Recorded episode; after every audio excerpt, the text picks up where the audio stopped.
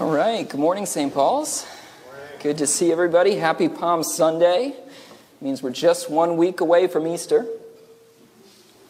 Uh, just in case you missed the announcement earlier, we are planning on having a in-person Good Friday service. Uh, it'll be at seven o'clock uh, on Friday, of course, and um, we are also we were thinking about having a kids service as we normally do at 6 p.m. And if you have children under 10 years old who are interested in that, um, could you please let Bethany Donaldson know because uh, we're we're trying to figure out if there's enough interest in order to to have that service. So uh, Bethany's in the back.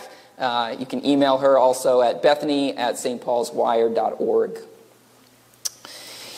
So, today is part four in our Lenten series on the cross, the hidden wisdom of God revealed. Throughout the month of March, we've been looking at the significance of the cross from different angles.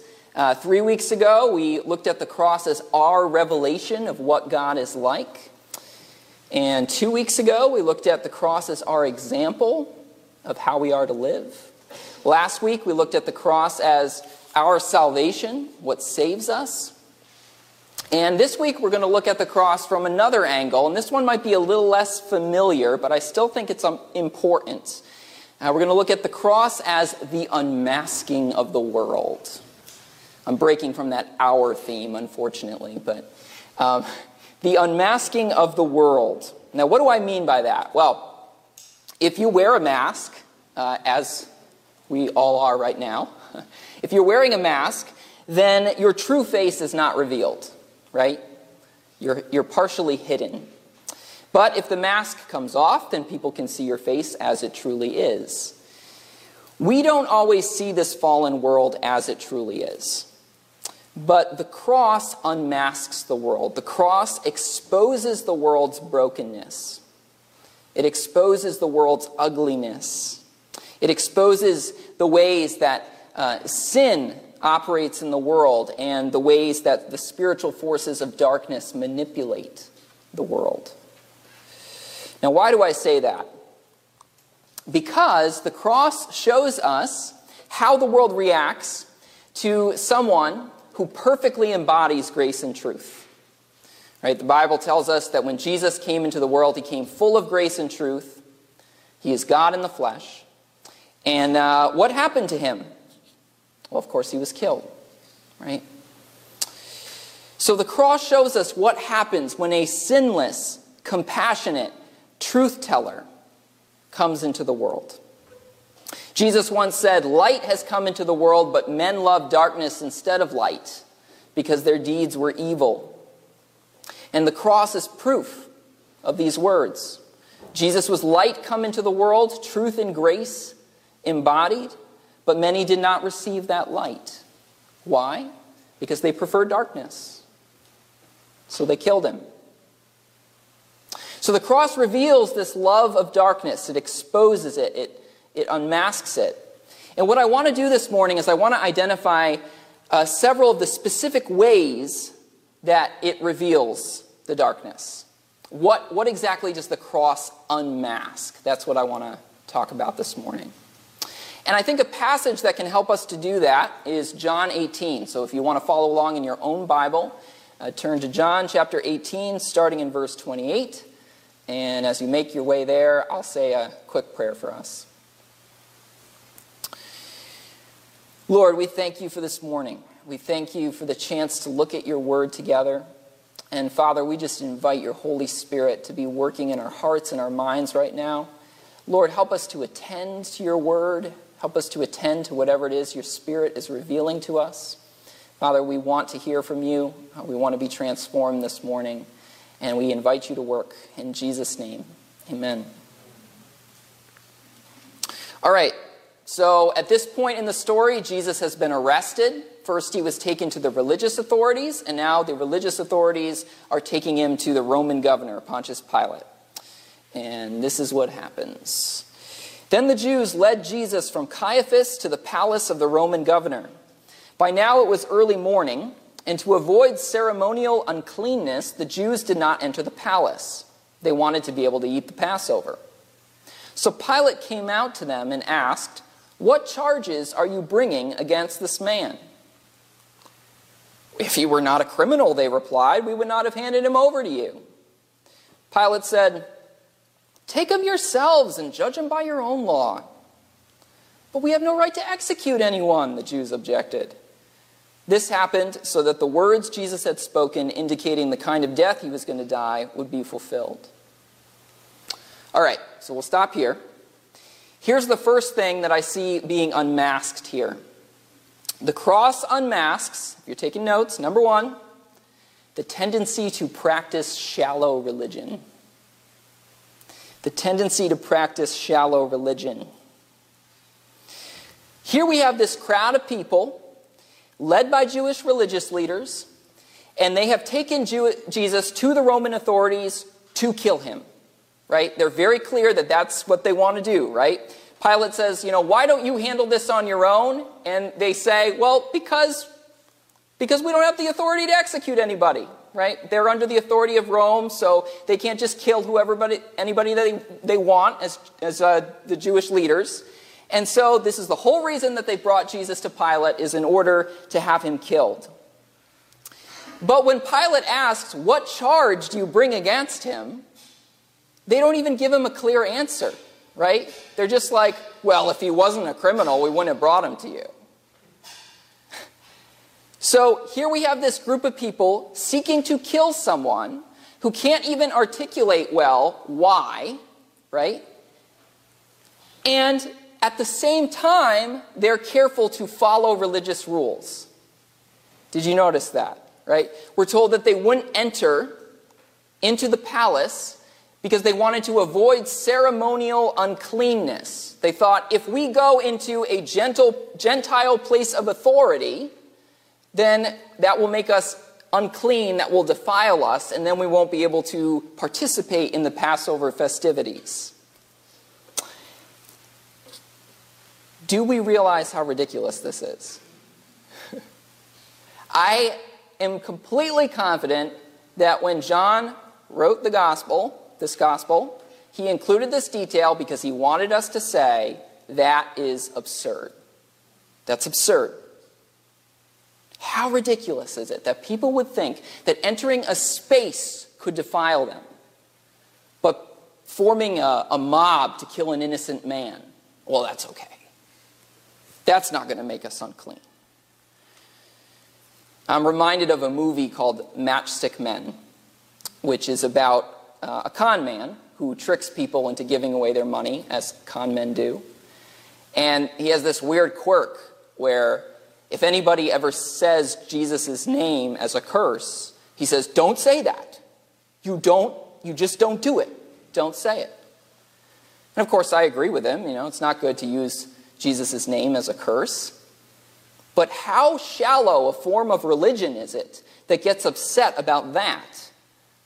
but is unaffected by being a con man, right? And all the lying and cheating and stealing that goes along with that. Like, clearly in that movie, we're supposed to go, oh, this is ridiculous. This is absurd. And in this scene, these religious leaders, this crowd is like the con man in that movie, right? They're worried about breaking a rule. But they aren't worried about justice. They aren't worried about righteousness. They aren't worried about compassion. They aren't worried about love. They aren't worried about the truth. A shallow religion. Healthy religion, healthy spirituality, whatever you want to call it, is deeply concerned about those things, deeply concerned about justice, compassion, and truth. Now, healthy religion is about helping us to connect with our Creator. And the irony here is that the religious forces are seeking to kill their creator in the flesh. That is deeply, deeply ironic. This is religion gone wrong, right? This is shallow religion. So the cross unmasks how shallow religion can become, how much it can go astray. Religious people, and if you're listening on audio and you can't see me, I'm putting the word religious in air quotes. Uh, religious people can be so disconnected from their Creator that when He shows up in the flesh, they try to kill Him. That's what this story reveals. So the story of the cross should lead us to ask Am I drifting towards shallow religion? Or has my religion been shallow? Is my faith just about saying that I believe certain things? Or is it about checking off a list of rituals that I feel like make me clean? Or is my faith about living in a meaningful relationship with my Creator? Is my faith about loving, pursuing, seeking, and obeying God? You know, because if it's not, it's shallow religion. All right, let's keep reading. I'm going to go through the whole rest of the passage and then go back and make a few observations. Pilate then went back inside the palace, summoned Jesus, and asked him, Are you the king of the Jews? Is that your own idea? Jesus asked, or did others talk to you about me? Am I a Jew? Pilate replied. It was your people and your chief priests who handed you over to me. What is it you've done? Jesus said, My kingdom is not of this world. If it were, my servants would fight to prevent my arrest by the Jews. But now my kingdom is from another place. You are a king then, said Pilate. Jesus answered, You're right in saying I am a king. In fact, for this reason I was born. And for this I came into the world, to testify to the truth. Everyone on the side of truth listens to me. What is truth? Pilate asked. With this, he went out again to the Jews and said, I find no basis for a charge against him. But it is your custom for me to release to you one prisoner at the time of the Passover. Do you want me to release the king of the Jews? They shouted back, No, not him. Give us Barabbas. Now, Barabbas had taken part in a rebellion. Then Pilate took Jesus and had him flogged. The soldiers twisted together a crown of thorns and put it on his head. They clothed him in a purple robe and went up to him again and again, saying, Hail, King of the Jews! And they struck him in the face.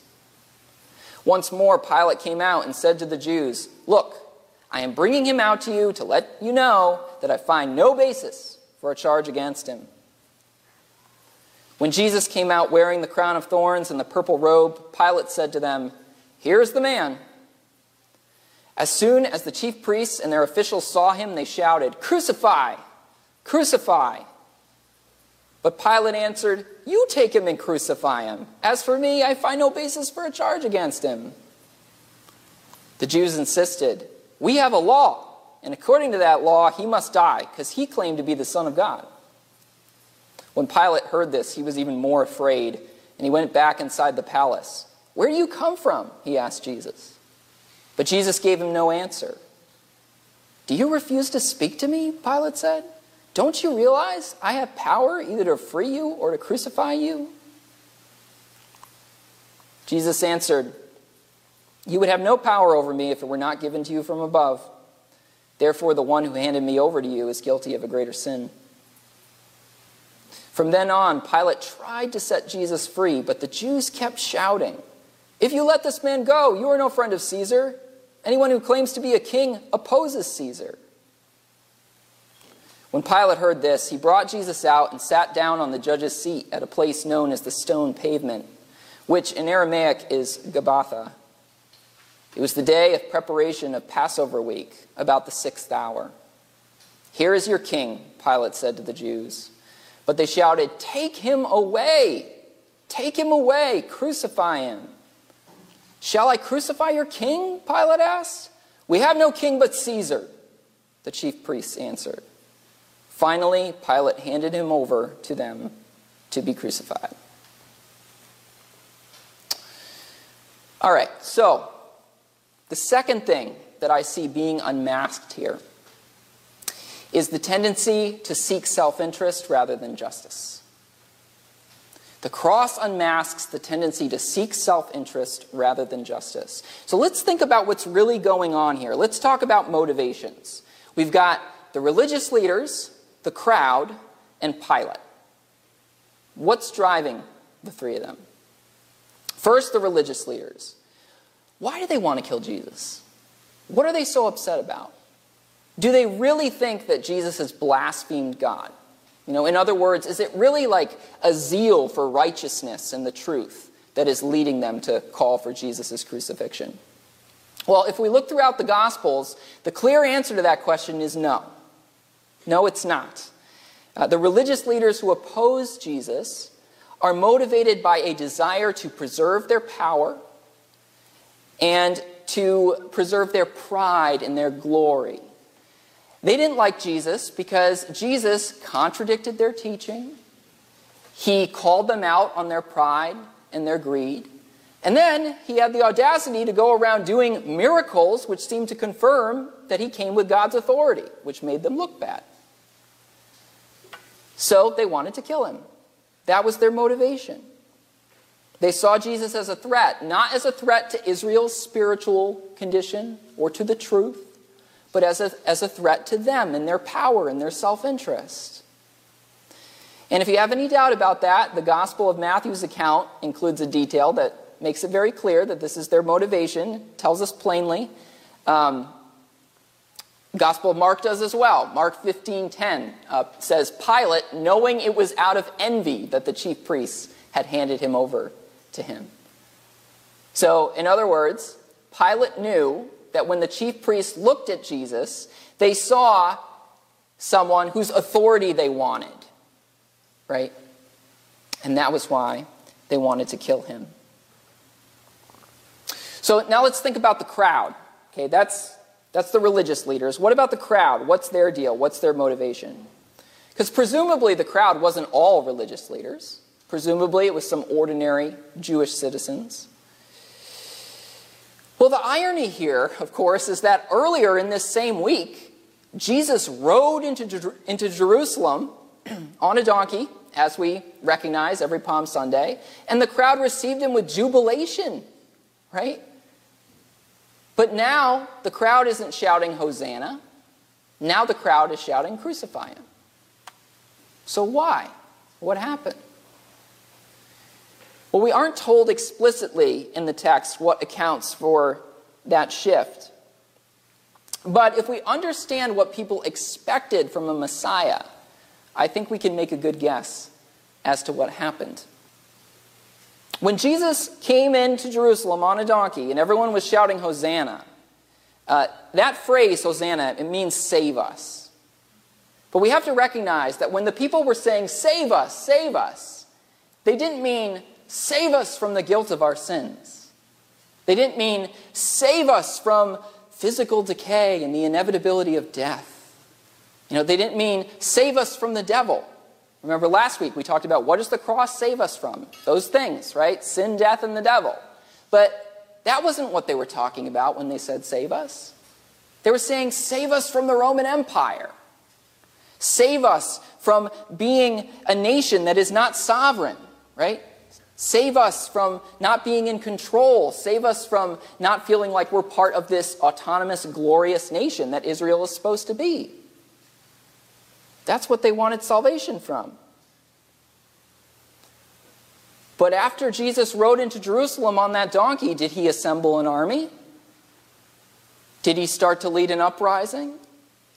Did he start to use his miraculous powers to drive the Roman soldiers and the tax collectors out of the region? No, he didn't do any of those things, right? Instead of judging Rome, he actually judged his own people. He went to the temple and he flipped over the tables, right? He told parables that suggested that Israel had gone astray. And when the people asked him, Should we pay taxes to Caesar? He said, Well, I'll give to Caesar what is Caesar's. It's not what, what the people wanted to hear. That wasn't what they expected from a Messiah. You know, they wanted a political hero. They wanted a military conqueror. Not this guy who talks about washing people's feet. They wanted a Messiah who would give them power. But Jesus didn't seem interested in delivering the kind of power that they wanted. And so they said, Crucify him. So their motivation was probably spite. So that's the crowd. What about Pilate? Well, as we could see from that exchange, Pilate doesn't really want to crucify Jesus. Right? He doesn't see any reason to put him to death. But Pilate also knows that if the people riot, he could get in trouble. There's a lot more Jews in the region than normal because it's the Passover week, and they're all getting riled up. They want this guy dead. And Pilate knows that he is responsible for keeping order in this region, the region of Judea. And if things get out of control, he's going to have to answer to Caesar. And Caesar might remove him from power if he thinks he's not doing a good job. Caesar, Caesar might even put him in prison or even execute him if he thinks he's done a, a bad enough job. So, Pilate wants to protect himself, if Pilate wants to act in his self interest, the easiest thing for him to do is just say, okay, crucify him. And that's why he eventually relents. So, all three religious leaders, the crowd, and Pilate all three of these people are exhibiting this very common, this very worldly tendency to seek self interest rather than justice, right? To seek power other than what is right. And because of that, a sinless man, an innocent man, ends up going to the cross. And what I want us to realize this morning, what I want us to think about, is that this is often the way the world works. Sometimes it's hidden, sometimes it's masked, but often this is the way that the world works. Often people in power, like Pilate, they might, they might not have a lot of malice in their hearts. They might not want to, you know, hurt anybody. But they do harm because they just do whatever's easiest, whatever's expedient, whatever helps them to retain their power and acts in their self interest. Sometimes people like Jesus end up falsely accused, end up shouldering the blame for things that they're not responsible for. And the root reason is because other people are insecure and prideful and just worried about themselves. And the cross should open up our eyes to how common that is. Because even when the sinless Son of God enters, enters into the world, this is what happens to him. So that's the second thing the cross unmasks. The last thing I want us to notice is the cross unmasks the tendency to resort to violence, our addiction to violence. There's one moment that's very significant and gets recorded in all four Gospels. And it's more important than I think we often realize. It is the moment where the crowd has a choice of a prisoner to release.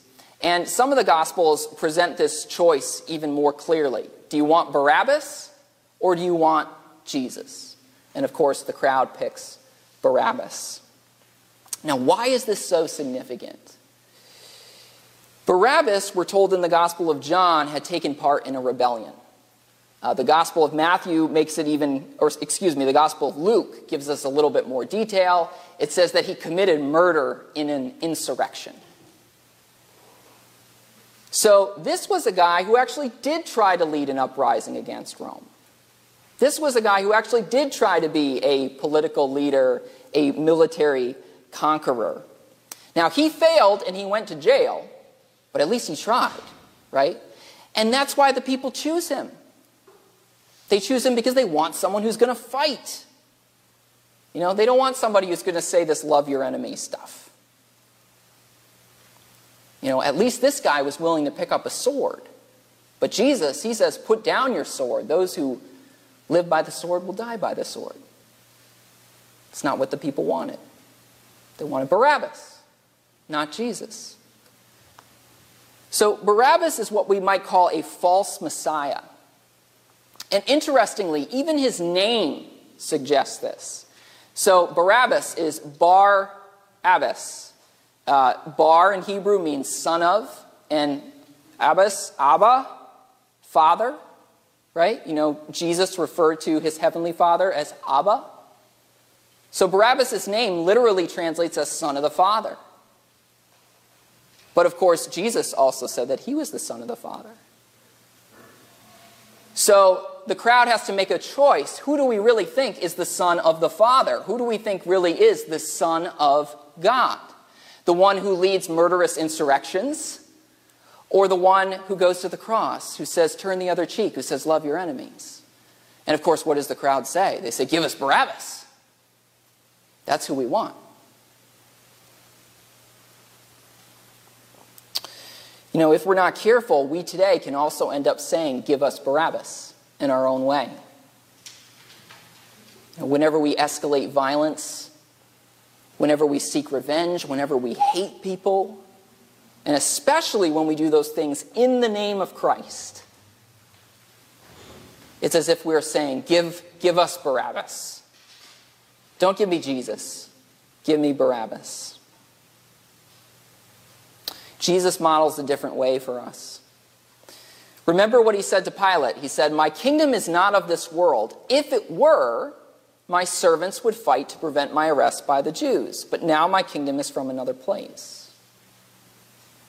Now, a lot of people read this and they think what Jesus is saying is, My servants would fight to prevent my arrest, but my kingdom is off in another realm, heaven. So they're not going to fight because my kingdom is not physical. But I don't think that's what Jesus meant.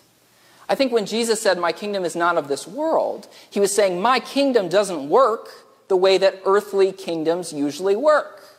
Right? Earthly kingdoms are usually built on violence. That's how they operate. That was certainly true of the Roman Empire, right? That's why they crucified people. Because crucifying people was a, a way of maintaining order and keeping people afraid, keeping people in line. This is how you build a kingdom. This is how you keep things in line, right?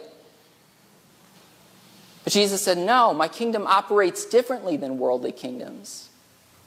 My kingdom is not of this world. It's not like the kingdoms of this world. My kingdom is built through sacrificial love. My kingdom is built through washing feet, through serving, through giving my life as a ransom. So the cross unmasks the world's addiction to violence. But at the same time, it gives us a vision of a different kind of kingdom, right? A kingdom that is not built on the sword, but built on love. Oops. Oh. So, uh, there's that list one more time. This is the ugliness that the cross unmasks. And as that ugliness is unmasked, it challenges us to be different, right? Will we follow the patterns of this world, or will we have our minds renewed by the Holy Spirit? Will we follow the patterns of this world, or will we follow Jesus? Will we settle for shallow religion? Or will we pursue a relationship with God? Will we just let our self interest blindly guide us? Or will we seek truth and justice? Will we encourage violence and revenge and, and hatred? Or will we pray for those who persecute us and seek reconciliation? The cross says, recognize the world's ugliness and turn from it. Turn from it and turn toward Jesus. Let's pray.